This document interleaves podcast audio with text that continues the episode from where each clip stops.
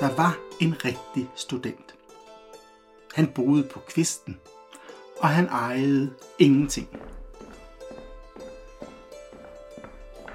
Der var en rigtig spækhøger. Han boede i stuen, og han ejede hele huset. Ham holdt nissen sig til, for her fik han hver juleaften et fad grød med en stor klump smør i. Det kunne spækhyggeren give. Og nissen blev i butikken, og det var meget lærerigt. En aften kom studenten ind fra bagdøren, for selv at købe sig lys og ost. Han havde ingen at sende, og så gik han selv. Han fik, hvad han forlangte. Han betalte det, og der blev nikket god aften af spækhøgeren. Og af madammen. Og det var en kone, som kunne mere end nikke. Hun havde talegaver.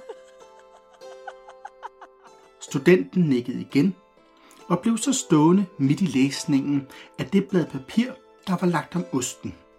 Det var et blad, revet ud af en gammel bog, der ikke burde rives i stykker. En gammel bog, fuld af poesi. Der ligger mere af den, sagde spækhyggeren. Jeg gav en gammel kone nogle kaffebønner for den. Vil det give mig 8 skilling, skal de have resten. Sagde studenten. Lad mig få den i stedet for osten.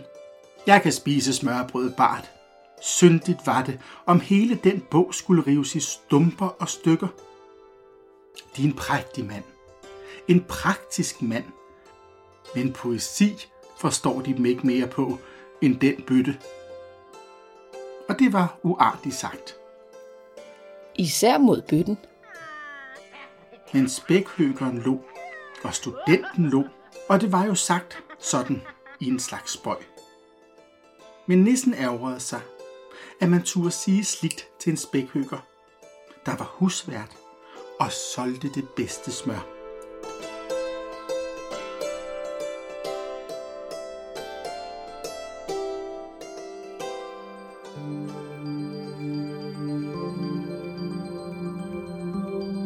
Da det blev nat, butikken lukkede og alle til sengs, på studenten nær, gik nissen ind og tog med dammens mundlader. Det brugte hun ikke, når hun sov. Og hvor i stuen han satte det, på nogen som helst genstand, der fik den mål og male og kunne udtale sine tanker og følelser lige så godt som madammen. Men kun en af gangen kunne få det. Og det var en velgærning. For ellers havde de jo talt hver andre i munden. Nissen satte mundlæderet på bøtten, hvor i de gamle aviser lå. Er det virkelig sandt, spurgte han, at de ikke ved, hvad poesi er, Jo, det ved jeg. sagde bøtten. Det er sådan noget, som står på nederdelen af aviserne og klippes ud. Jeg skulle tro, at jeg har mere af det inden i mig end studenten. Og jeg er kun en ringe bøtte imod spækhøgeren. Og nissen satte mundlæderet på kaffemøllen. Nej, hvor den gik. Og han satte det på smørfjedringen og på pengeskuffen. Alle var de af mening som bøtten. Og hvad de fleste er enige om, det må man respektere. Nu skal studenten få. Og så gik nissen ganske sagte op ad køkkentrappen, op til kvisten, hvor studenten boede. Der var lys derinde. Og nissen kiggede gennem nøglehullet. og så, at studenten læste i den pjaltede bog nedefra.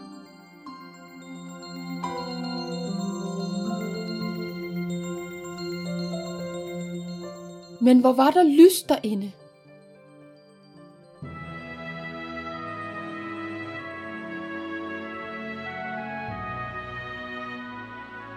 Der stod ud af bogen en klar stråle, der blev til en stamme, til et mægtigt træ, som løftede sig så højt og bredte sine grene vidt ud over studenten. Hver blad var så friskt, og hver blomst var et dejligt pigehoved. Nogle med øjne så mørke og strålende, andre så blå og forunderlige klare. Hver frugt var en skinnende stjerne, og så sang og klang det vidunderligt dejligt. Nej, sådan en herlighed havde den lille nisse aldrig tænkt sig, end sige set og fornummet. Og så blev han stående på tåspidserne og kiggede og kiggede. Til lyset derinde slukkedes. Studenten blæste nok sin lampe ud og gik til sengs. Men den lille nisse stod der alligevel. Til sangen klang endnu så blød og dejlig. En yndig vuggevise for studenten, der lagde sig til ro.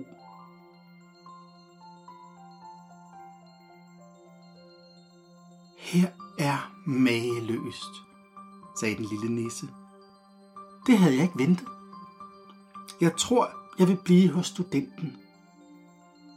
Og han tænkte, og han tænkte fornuftigt. Og så sukkede han. Studenten har ingen grød. Og så gik han. Ja, så gik han ned igen til spækhøgeren.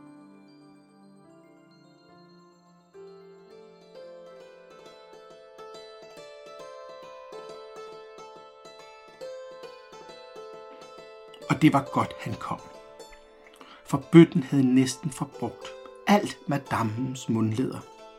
Ved at udtale sig fra en led, alt hvad den rummede i sig. Og nu var den lige i begreb med at vende sig, for at give det samme igen fra den anden led, da næsten kom, og tog mundlæderet igen til madammen.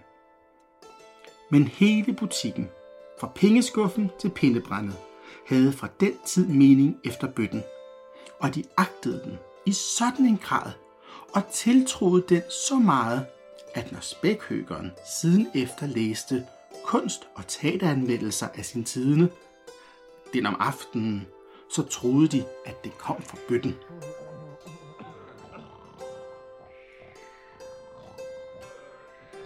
Men den lille nisse sad ikke længere roligt og lyttede til al den visdom og forstand dernede.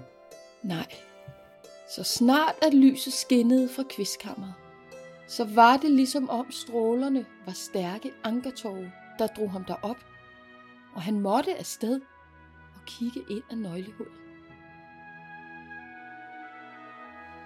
Og der ombruste ham da en storhed, som den vi føler ved det rullende hav, når Gud i stormen går hen over det. Og han brast i gråd. Han vidste ikke selv, hvorfor han græd. Men der var i denne gråd noget så velsignet. Hvor det måtte være mageløst dejligt at sidde med studenten under det træ. Men det kunne ikke ske. Han var glad ved nøglehullet.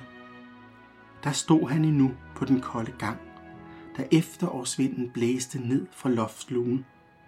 Og det var så koldt. Så koldt. Men det følte den lille først, når lyset slukkedes inde på tagkammeret, og tonerne døde hen for vinden. Huh, så frøs han og kryb ned igen i sin lune krog. Der var maligt og behageligt. Og da julegrøden kom med en stor klump smør, Ja, så var spækhyggeren mester. Men midt om natten vågnede nissen ved et frygteligt raballer på vinduesskodderne. Folk udenfor dundrede på. Vægteren pep, der var stor ild løs.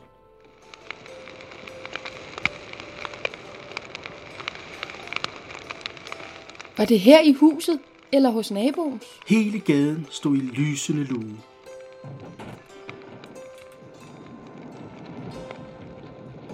Hvor? Det var en forfærdelse.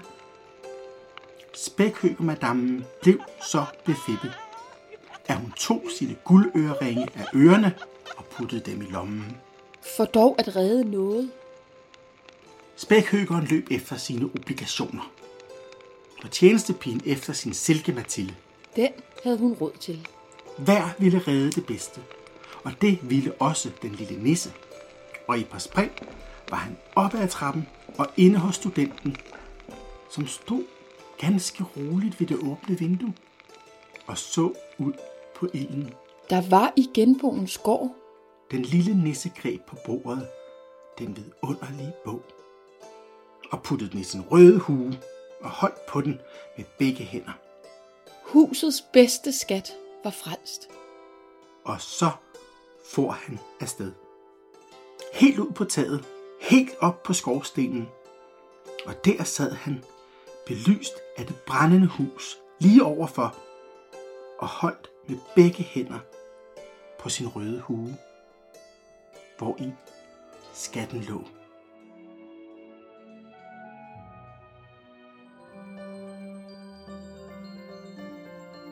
Nu kendte han sit hjertelag.